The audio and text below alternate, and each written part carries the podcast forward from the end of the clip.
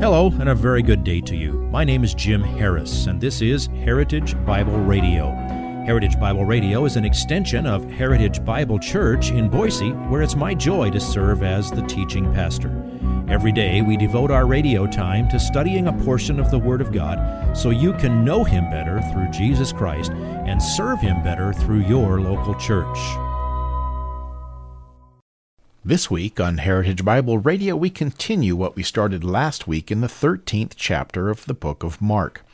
In the middle of Jesus' last week in Jerusalem, leading up to the crucifixion, Jesus takes a moment to pull back the veil and give a glimpse of what was going to come to pass in the future.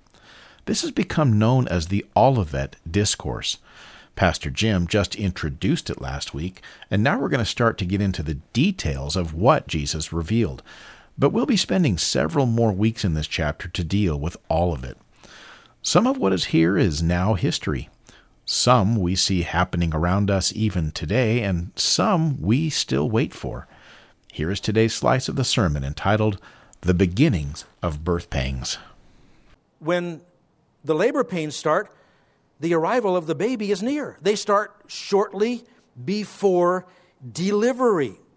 And they occur with, again, I've read and I've heard things, they occur with increasing frequency and increasing intensity until the baby is born. In the analogy, the baby is the second coming of Christ. The labor pains are these unprecedented events building up to this explosion of catastrophic things, most of which are described in more detail in Revelation 6 through 19.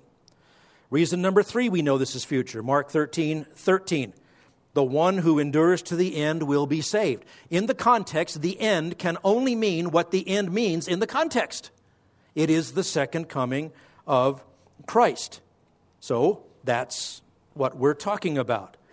Um, and if you accept what we teach from the rest of the scriptures about the timing of the rapture of the church, you can see this has to apply to those who are alive during the time of the tribulation or Daniel's 70th week after the church has been raptured. Again, if that's a disconnect for you, I can help you find um, the information you need to put all that together. Number four, how we know this is future. Mark 13 10 the gospel will be preached in the whole world before the end of the age. Now, that cannot refer to the apostolic age. The apostles are all dead. Before they died, even the Roman Empire was only partially evangelized. And it doesn't apply to modern times. Now, have we spread the gospel a lot further since the first century? Yes. But despite the broad spread of the gospel, even with modern mass media, there are still billions who have never heard the gospel. If you doubt that, call up Wycliffe and see if they still need any help getting the Word of God and the gospel to unreached people groups. Number five, Mark 13, 14, which equals Daniel, or which equals Matthew 24, 15. Daniel predicted that just before the Messiah sets up his kingdom and judges the world, that one we call the Antichrist, in Daniel's terminology, he's the prince who is to come, he will, quote, put a stop to sacrifice and grain offerings, and on the wing of abominations will come one who makes desolate, even until a complete destruction, one that is decreed, is poured out on the one who makes desolate. And there's more detail in Second Thessalonians uh, chapter 2 about that. My friends, that hasn't happened. That's yet to occur. Oh, and by the way, that requires a temple in Jerusalem. We've been fresh out of Jewish temples in Jerusalem since AD 70. There has to be a rebuilt temple. Hasn't happened yet, so we know that it's future. Number six, Mark 13, 19. Now we've gone beyond our text for today, but trust me, it's there. The terrible events that Jesus describes in the Olivet Discourse corroborated in Revelation 6 through 19, will be the worst of all human history. And they'll occur at the very end of the present age. So you might say it this way if things can ever get any worse, we're not yet in the tribulation. Are there some bad stuff, bad things going on? Yep. Might you, in some situation, say, This couldn't be any worse? Well, yeah, but you're not omniscient. Um, this is going to be unprecedented. Number seven, Mark 13, 24 through 26, equivalent to Matthew 24, 29 to 30. That's the supernatural heavenly phenomena associated with the second coming. And that's never happened. That's why postmillennialism is completely untenable. You have to take those things that are extremely specific in their description and say, well, we know absolutely for sure that they don't mean what they say, and they already happened, and nobody knew what they were. That's, well, don't get me started. I just started. I'm sorry. Number eight, how we know this is future. Mark 13, 28 through 30. Jesus says, When you see the fig tree budding, you know it's summer. He just cursed a fig tree a few days ago. They knew about fig trees. They say, you can tell it's summer by how the fig tree looks. You can tell how it's the end of spring, how summer is coming, just by looking at the trees around you today. And so the events that Jesus is describing here will signal his immediate return. And he says, This generation will not pass away until all these things take place. Now, what generation is that? Some people say, well, he was talking to the disciples. It has to be their generation. So all of things, these things have to have been fulfilled in their lifetimes. No, that's not what he said. The generation that sees these things will see the physical return of Jesus Christ to earth. And that the one who endures to the end will be saved. So it's true that many things described in Mark 13 have occurred before.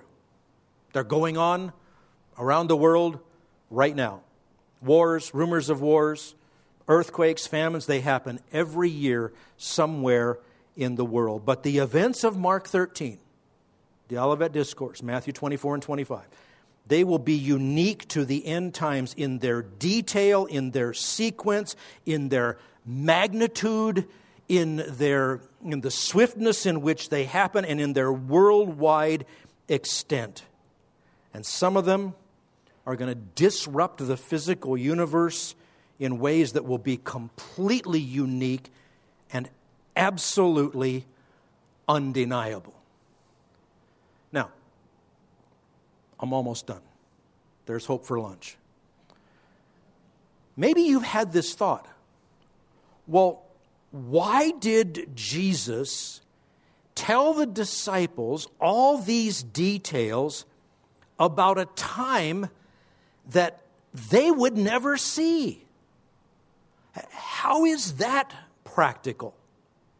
Well, why is it that God told Abraham about promises that would come to his great, great, great, great, great, great, great, great, great, great, great, great, great, great grandchildren?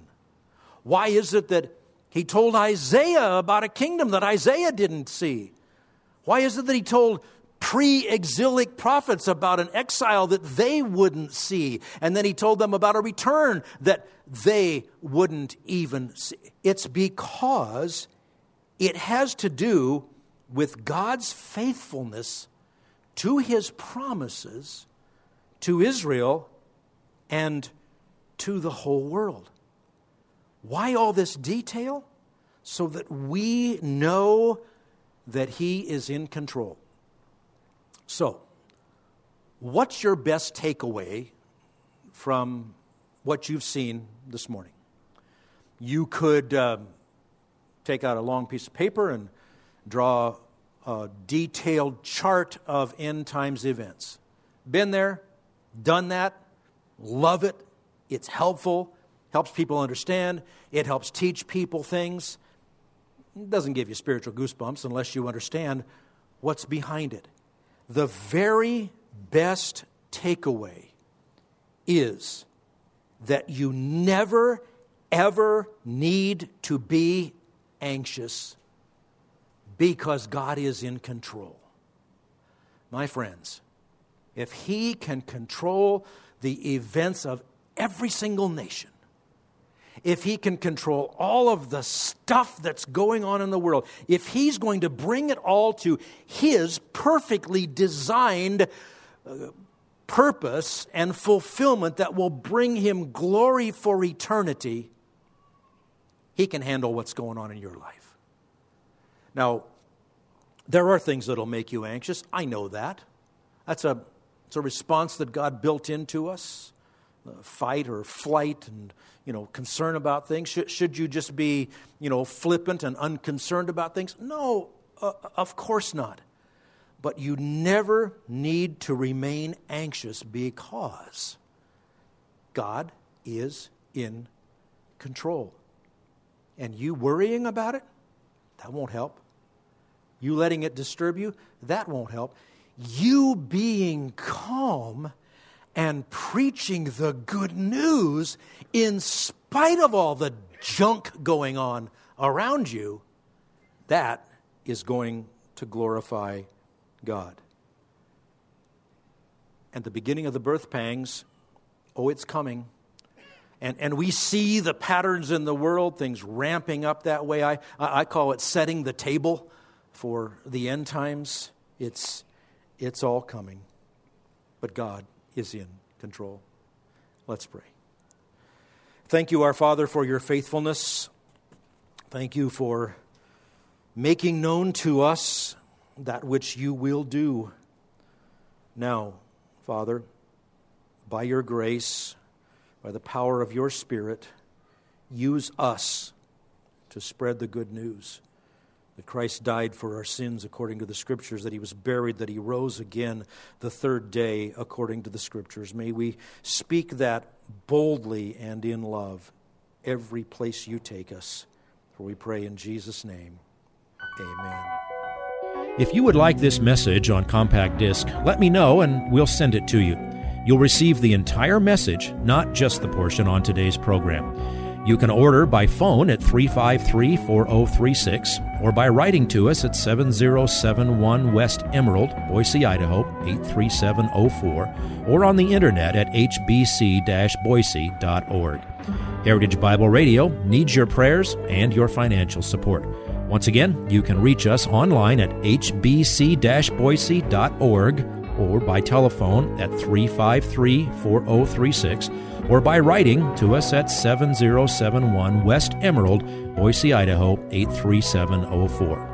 And if you need a church home here in the Treasure Valley, I hope you'll visit us any Sunday at 7071 West Emerald. For Heritage Bible Radio, I'm Jim Harris. See you next time. Bye bye.